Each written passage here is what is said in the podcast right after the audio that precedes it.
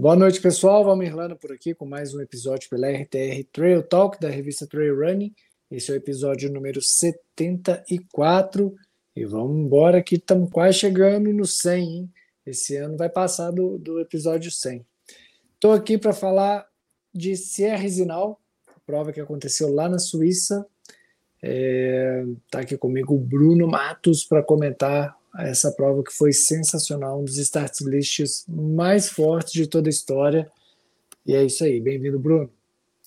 Fala, galera da revista Trail Running, bem-vindo ao nosso episódio 74. Tá quase lá, faltam 26, mas nesse ritmo aí de fazer toda segunda e com convidado, a gente vai bater rapidinho.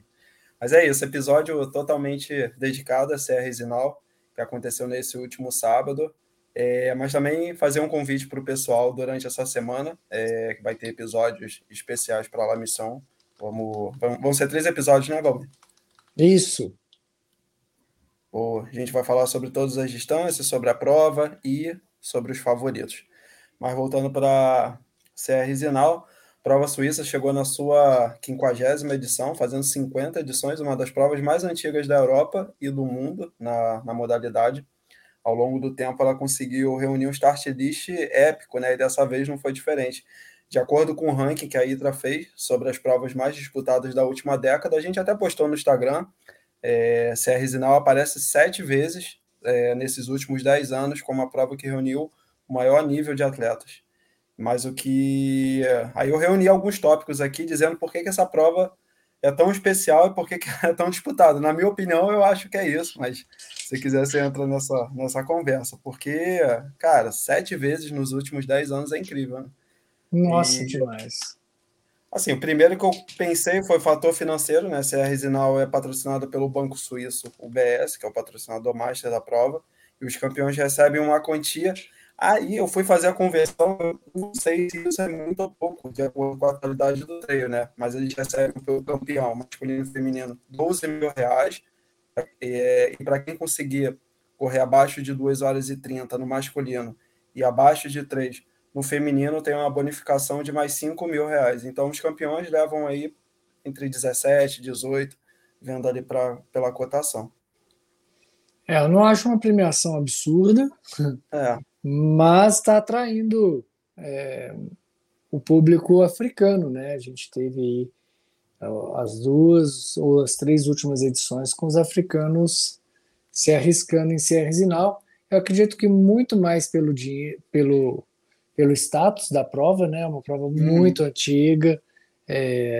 Esse ano, a 50ª edição, tiveram alguns convidados lá, como o mexicano, que foi 5 vezes campeão, teve o Marco de Gaspari, que foi 3 vezes campeão, teve a presença de outros campeões também lá.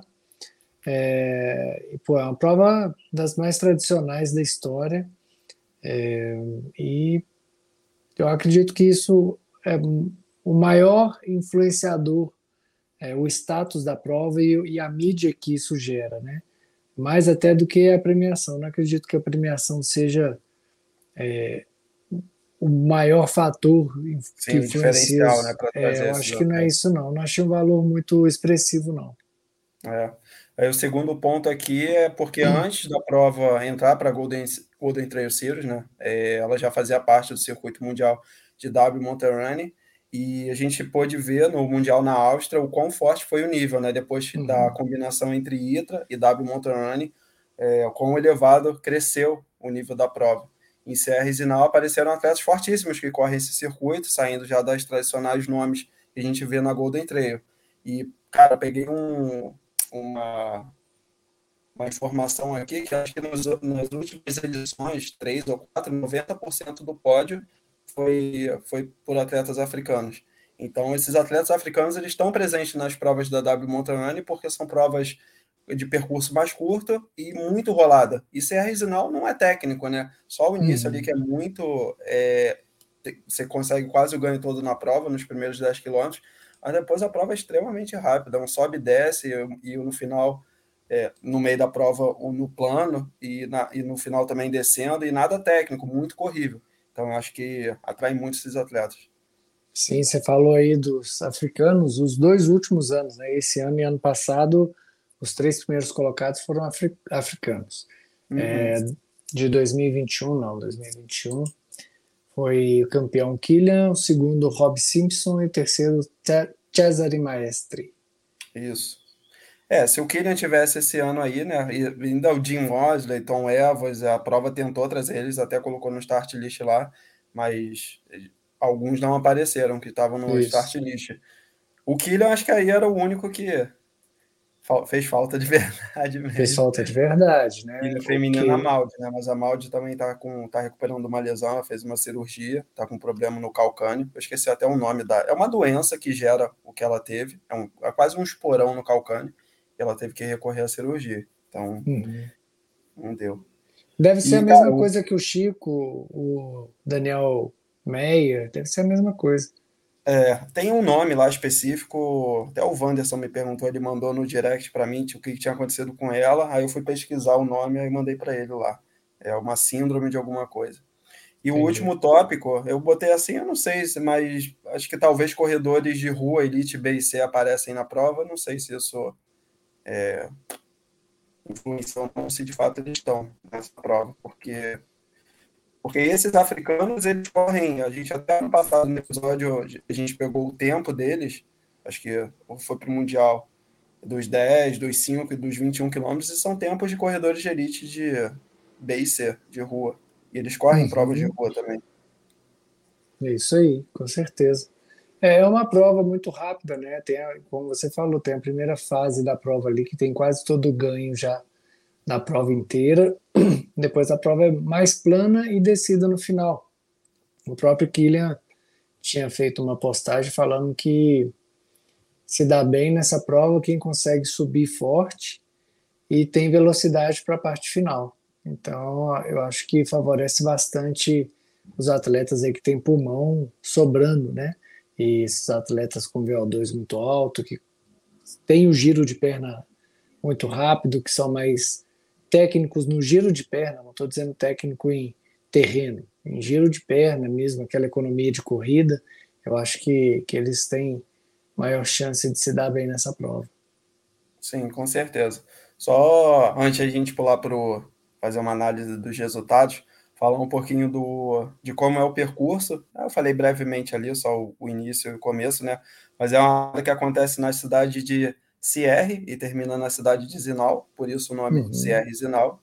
E é uma travessia feita pelo Vale dos Aniviers, através dos seus 31 quilômetros e 2.200 de desnível positivo. Mesmo sendo uma prova rápida, é um ganho bem considerável para 31 quilômetros. Sem dúvida.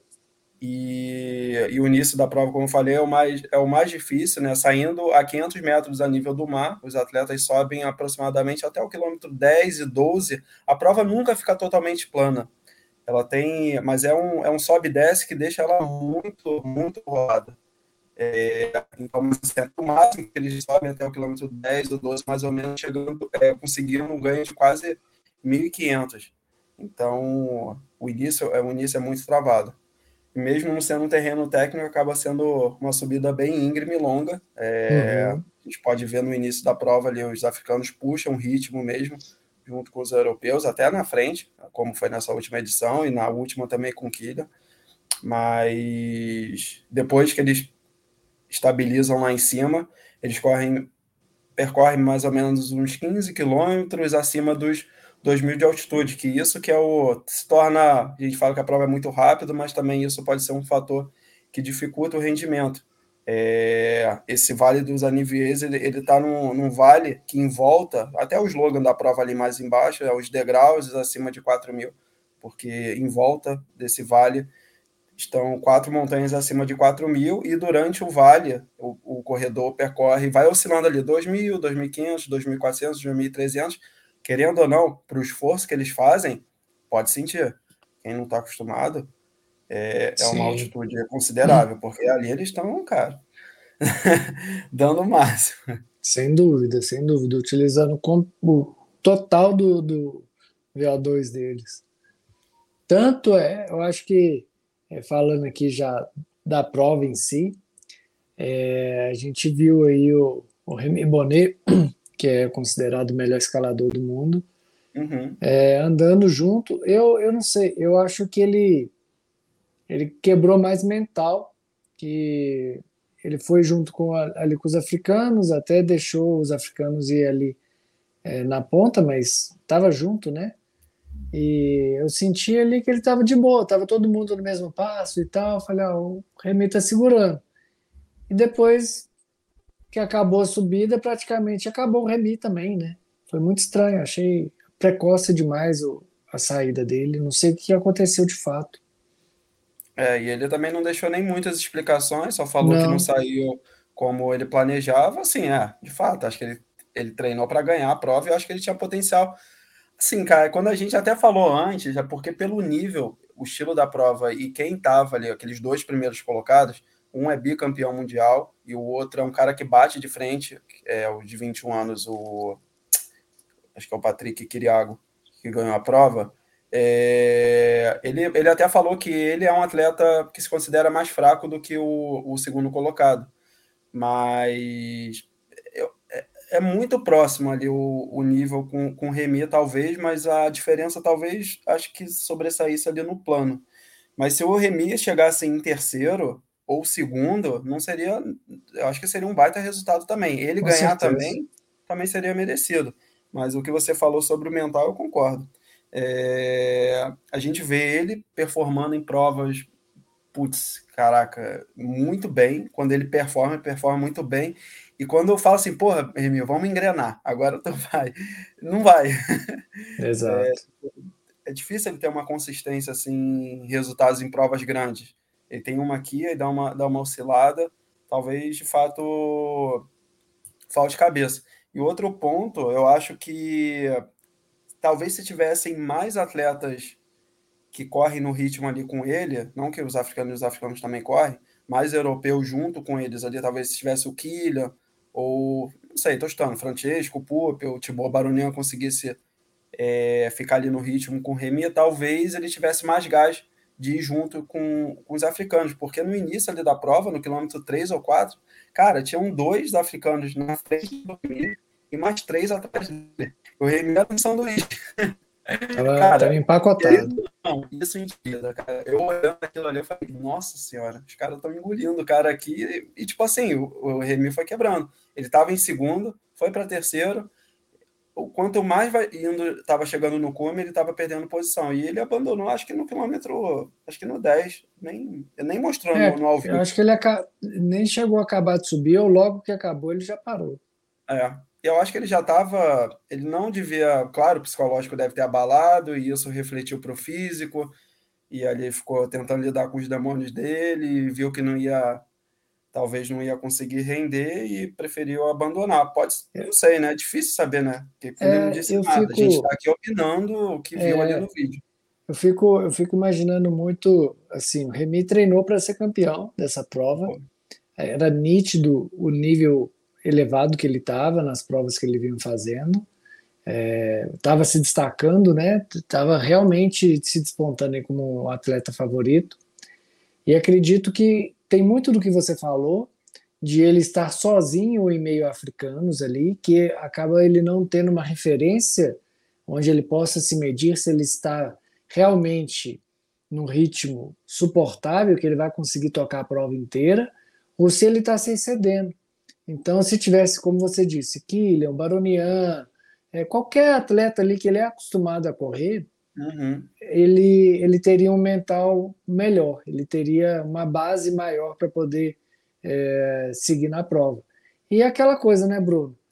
Será que ele machucou? Será que ele viu que ele não ia conseguir performar do jeito que... Ou não ia chegar numa posição condizente ao que ele esperava e ele preferiu abandonar?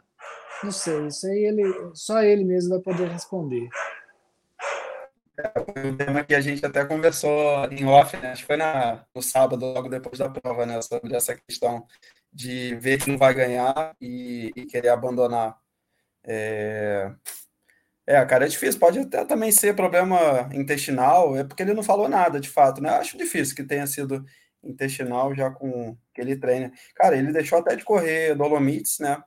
Uma prova que ele poderia também, tinha toda a capacidade de ganhar e até subir no ranking, que ele tá, atualmente ele está em quinto no ranking geral, ele poderia disparar lá para o top 2, mas ele preferiu não fazer a prova, treinar específico, ele até fez o treinamento do Killian lá, de correr um VK e logo depois correr 10 quilômetros, acompanhar, acho que ele fez os 10 quilômetros pelo ritmo, eu nem vi o tempo, mas deve ter feito para baixo de 30, assim, estava na ponta dos cascos, mas foi isso. É como aconteceu em Zegama, né? A gente também estava achando que ele ia ser o cara e acabou abandonando também a prova. Ele abandonou, não, ele finalizou, mas não. Sim. Esse não é comum, assim, pelo menos as provas que eu acompanho do Rémi, não é comum ele tomar essa atitude de, não vou ganhar a prova, não vou chegar numa boa posição, então é melhor parar aqui. Porque Sierre Zinal era a prova foco.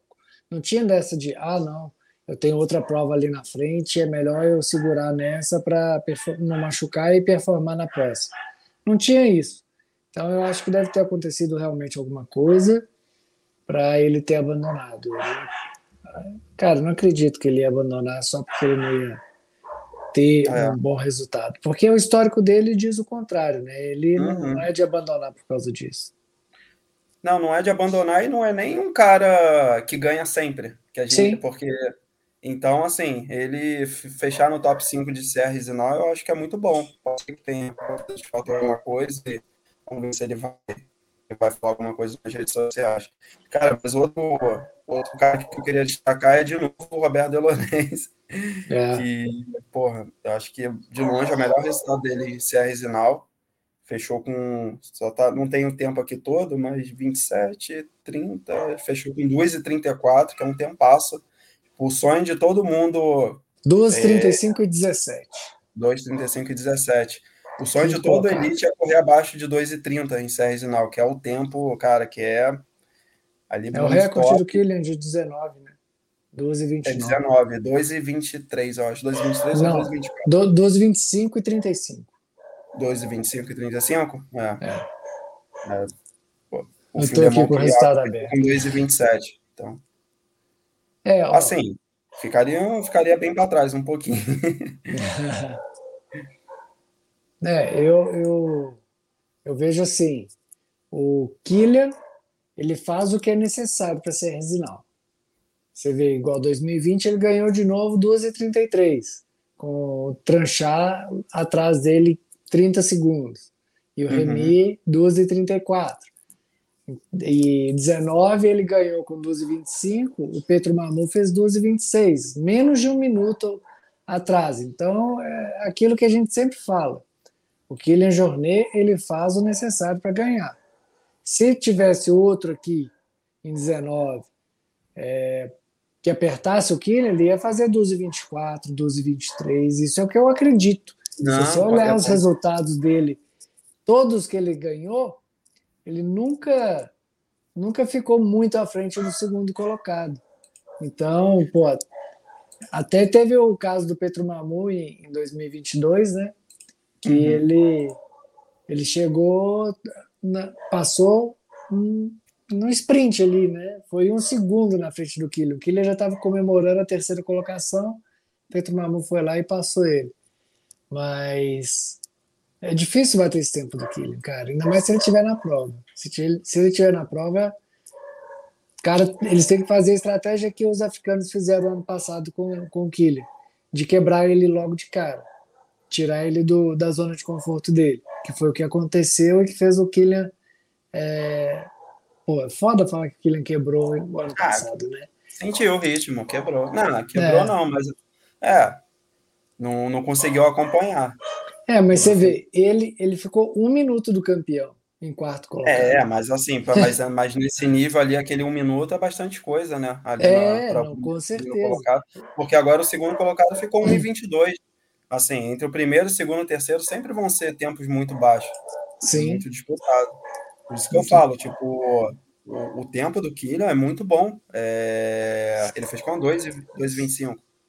Ele fez esse ano? Ano passado? Não, o recorde. O recorde 2:25. Então, 2:25:35. Então, são quase 2 minutos na frente do Filemon, que ganhou. É considerável. É considerável. Deixou sem dúvida. Até ele seria terceiro em 2019, com o tempo que ele ganhou esse ano. Então. Na frente do Jim Osman, que fez 12:31 em 19. Aí. Mas, cara, essa coisa do Killian, tipo, eu acho que 2019 ele foi para bater o recorde. 2019 foi aquele ano que ele foi para bater todos os recordes de prova. Foi para Sierre Zinal, foi para Zegama, foi para Pikes Peak, só que Pikes Peak ele não conseguiu. Pikes Peak, é verdade, Pikes Peak. E, cara, outro europeu, na verdade, ia ficar no top 3, né, que é o francês, o Sylvain Cachard, mas ele no finalzinho, ali faltando, acho que 500 metros, ele perdeu a posição para o Kevin Kibé, outro africano. 6 segundos. 6 segundos. Não, foi ali no detalhe. Finalzinho, na descida, eles estavam juntos, acabou caindo para o quarta. E, de novo, cara, para o Roberto de Lourenço, que vai chegar o momento dele. Ele está muito consistente, daqui a pouco ele pega um pódio ou até vence uma prova. Eu não duvido nada, cara, porque as provas menos conhecidas, ele já está vencendo. E as provas muito conhecidas, ele está chegando no top 5.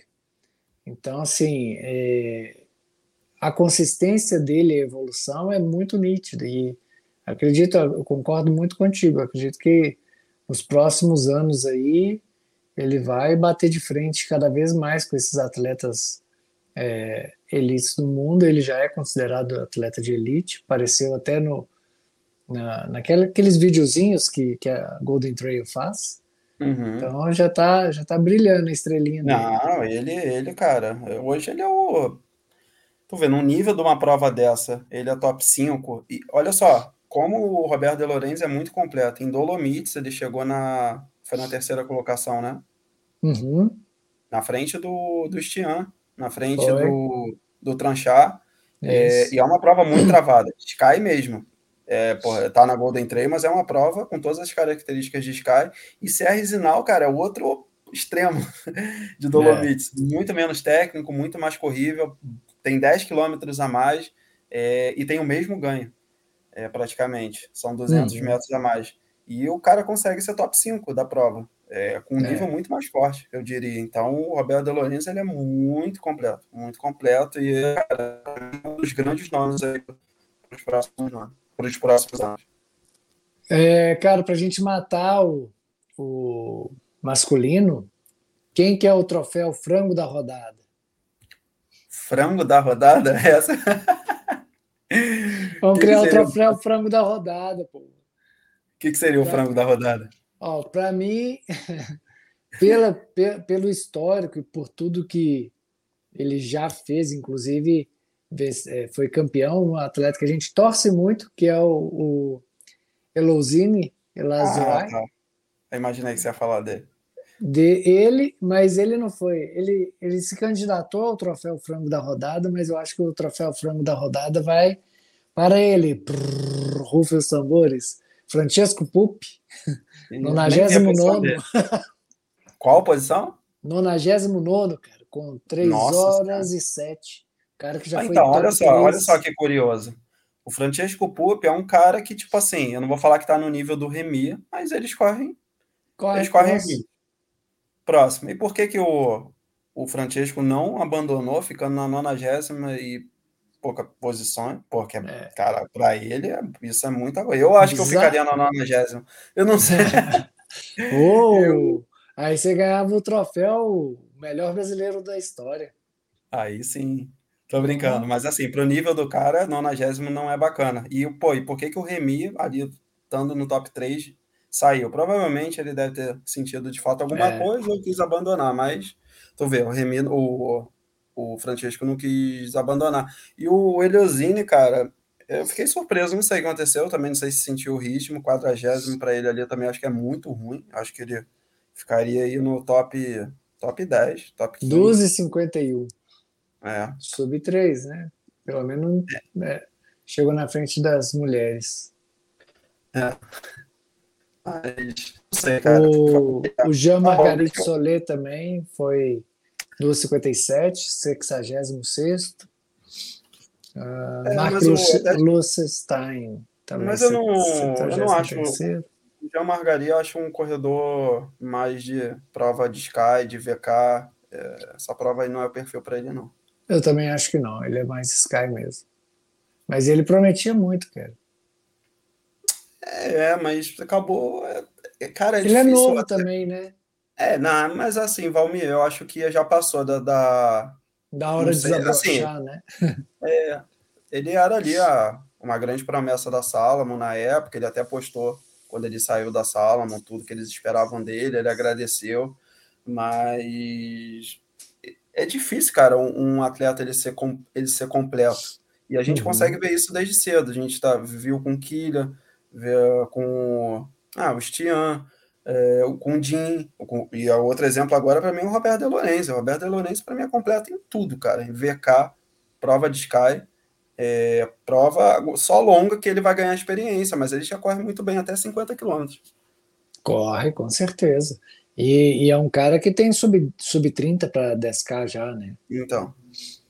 Pode ser, não. Assim, o Jean-Marguerite pode, sei lá, um dia se especializar em prova longa e tal, mas assim, não mostra durante os anos, esses anos, sei lá, 5 anos para cá, que ele conseguiu ser um atleta fora da curva, e porque a gente nunca viu ele não pode, assim, numa prova tão grande. Em provas de Sky, dependendo de uma prova ou outra, ele consegue, mas de resto, não. É isso aí. Boa. Mais algum destaque? Eu queria deixar só a frase do campeão aqui. É o Filimão Piriago, 27. Eu tinha falado que ele não esperava, né? Mas ele deixou nas redes sociais. Não esperava ganhar a prova, porque sabia que o Patrick, que é o Patrick...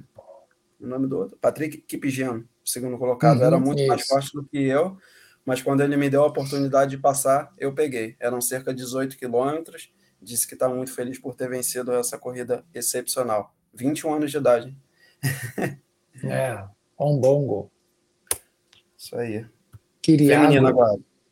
Feminino, bora. Surpresa, né, cara? Para mim, total surpresa. Não esperava que a Nick Brickman não estivesse num dia bom ou não estivesse numa forma boa para essa prova. Eu assistindo a live, o pessoal estava dizendo que ela não estava na sua melhor fase. Não sei se aconteceu alguma coisa ou, enfim. Ela era considerada assim, imbatível para essa prova e conseguiu uma 6ª colocação, não que seja um resultado ruim, longe disso, mas é uma 6ª colocação como o Killian no ano passado em 4º, né? É a pessoa que a gente espera que seja campeã, chega numa colocação fora do pódio. Então, assim, para mim foi algo fora do padrão, assim. Não esperava nem que em 6º, não. A Sofia esperava ela ali no top 3, mas... Não imaginava outra pessoa além da minha aqui para vencer, não.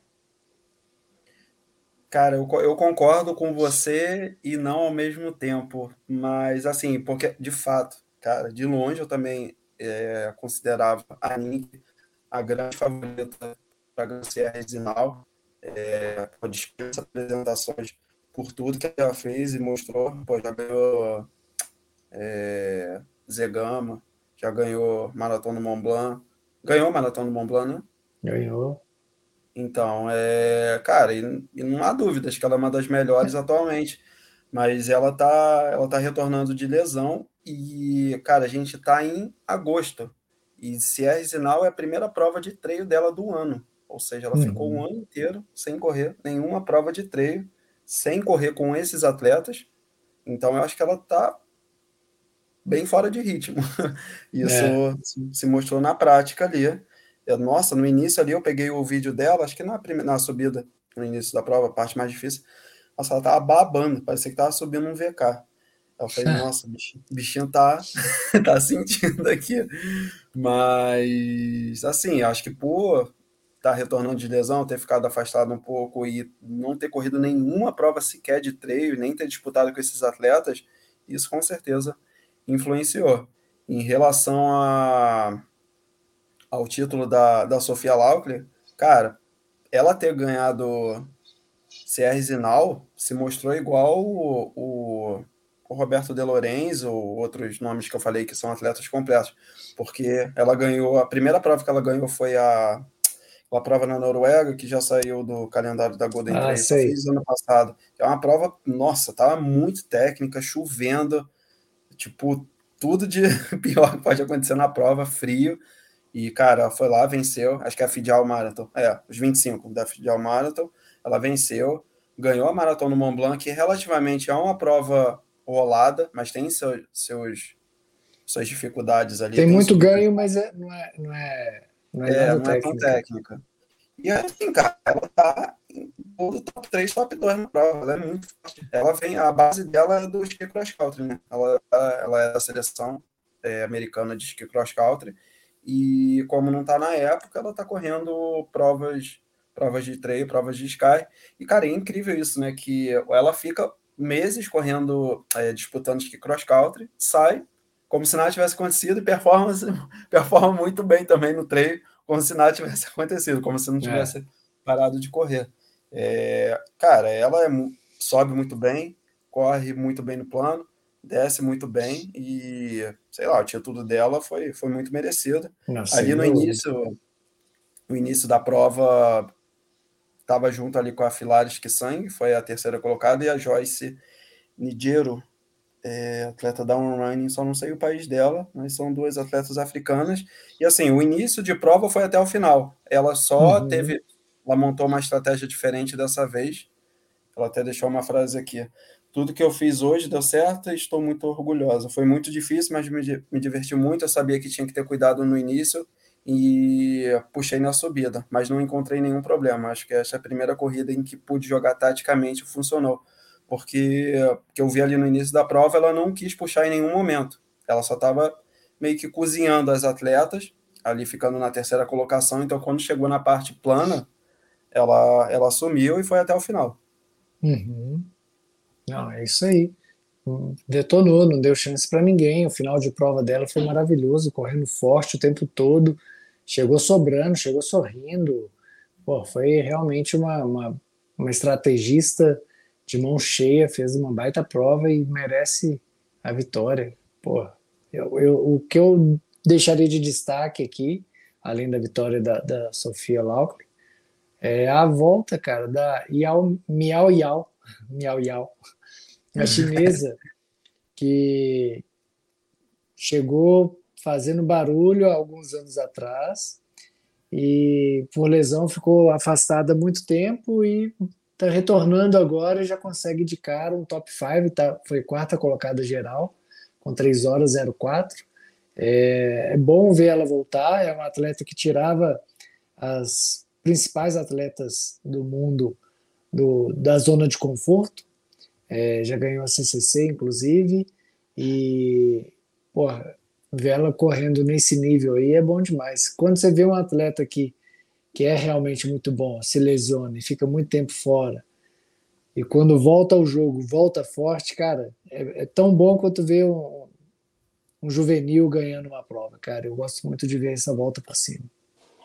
É aquilo, né, cara, sempre volta mais forte, né, depois de uma lesão. E, cara, ganhou da Nick Brickman.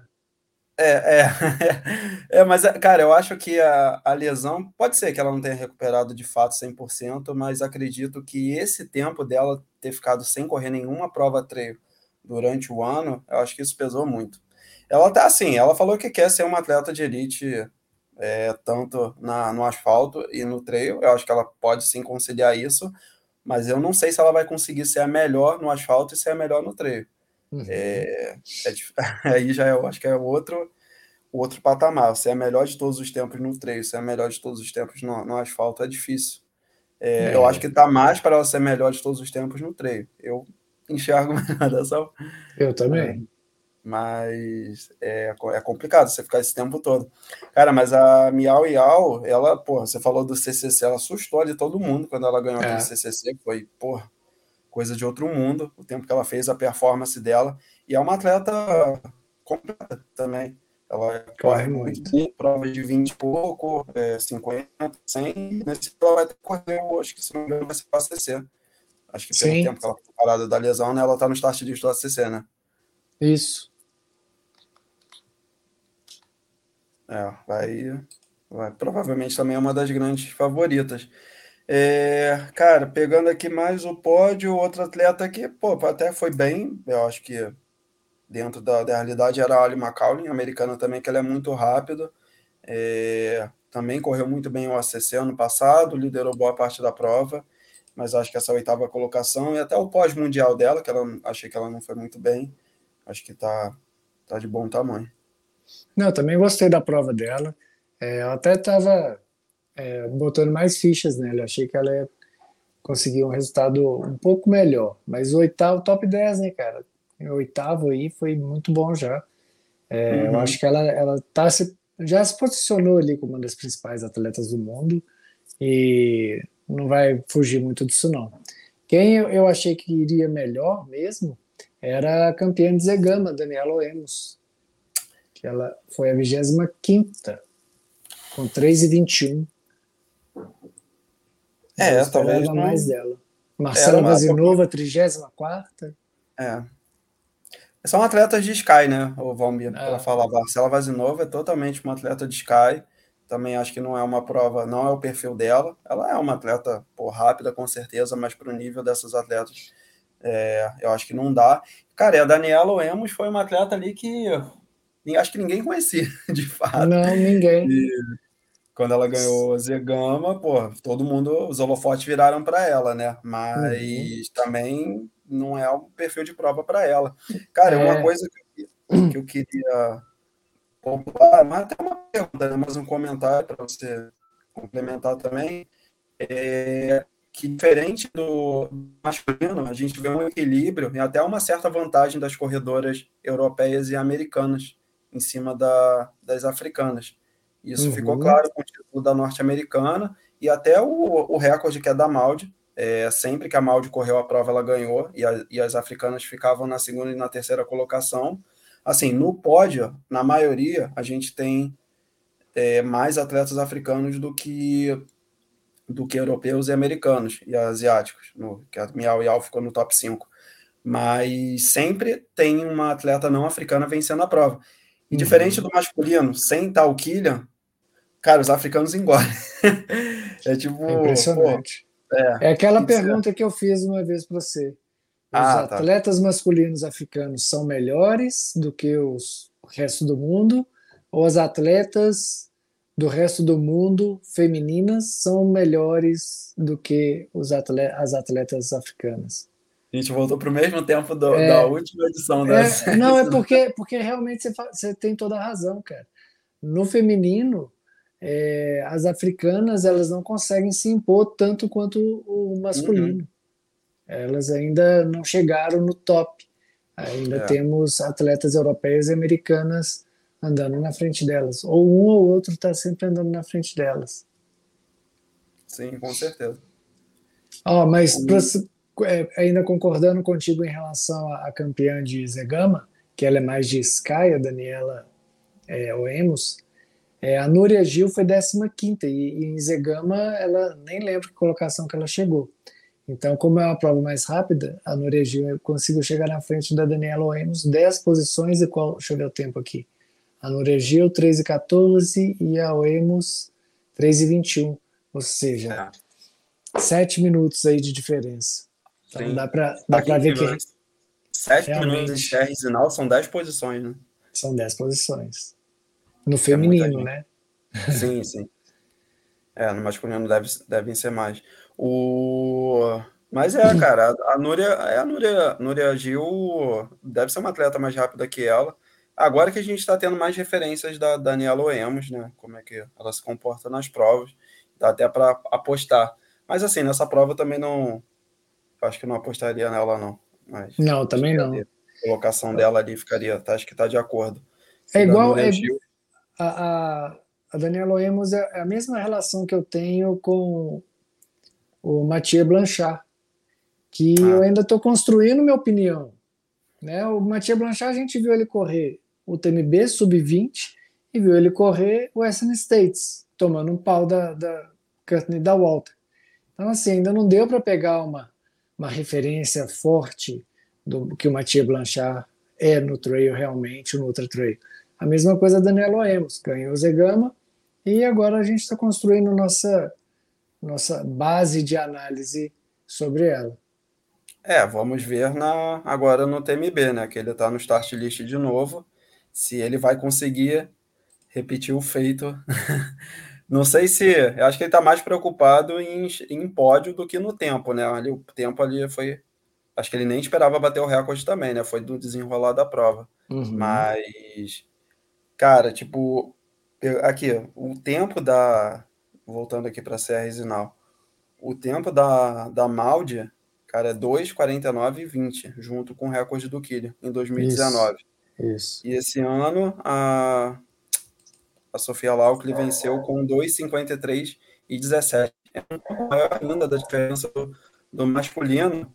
Assim, se a Maud tá na prova, eu acho que a Sofia não dá para ela. Assim, é um nível ainda muito acima, não, mas é um... É muito, cara. Para a Sierre Zinal, você vê, não tem diferença tão grande, não. A não ser que aqui, né? Teve 4 minutos aqui nesse ano da Sofia para Joyce. Mas não é comum ter essa diferença tão grande. E a única que talvez, que até conseguiu, né? Foi a pedra no sapato da Maud, foi a Nick, né? Mas acabou que a Nick não deu continuidade. Eu fico imaginando se a Nick tivesse focado 100%, cara, das forças dela, tudo, psicológico, treinamento, viagens, competições, no trail, em que momento que ela estaria agora. Se não tivesse lesionado, eu acho que, cara, ia ter levado todas as provas. Ia ser difícil bater ela, viu? Ela vai estar... A Nick vai estar no ACC? Cara, eu não vi. Ainda não olhei. Cara, dia... Feminino, acho que é isso, cara. Feminino aqui eu terminei. Acho que foi isso mesmo. Fechamos. Então é isso aí. Sierre Zinal, uma das provas mais glamurosas, com maior nível... Uma das provas com maior nível de atletas de elite. Depois vai ser interessante a gente analisar como o Itra fez, né? Em que lugar que Sierre Zinal desse ano ficaria em toda a história de prova mais competitiva de todos os tempos? Será que bateria o Mundial? Eu acho que ainda não. Acho que não bate, porque, cara, se tivesse o Killian, se tivesse... Tom Evans, outro Jim, talvez não passe. Mas bateu o Mundial, vai ser difícil. O Mundial acho que está disparado, tá em primeiro ainda. Sim, concordo contigo. Bom, então é isso aí, Bruno. Valeu demais a sua presença, a análise. Foi um episódio mais rápido, falando só de Sierre Zinal exclusivo. E daqui a pouco a gente volta para falar de La Missão Brasil, 15 quilômetros e os 7 quilômetros, que é exclusivo para o público feminino. Beleza, Bruno? Beleza. Deixa então aqui o nosso pedido para o pessoal acompanhar aí essa semana, que a gente vai fazer análise, começar pelos 7, pelos 15, depois 35, 50 e 80, análise dos percursos de todos os atletas que estão inscritos. Beleza? Valeu, gente. Um abraço, até a próxima.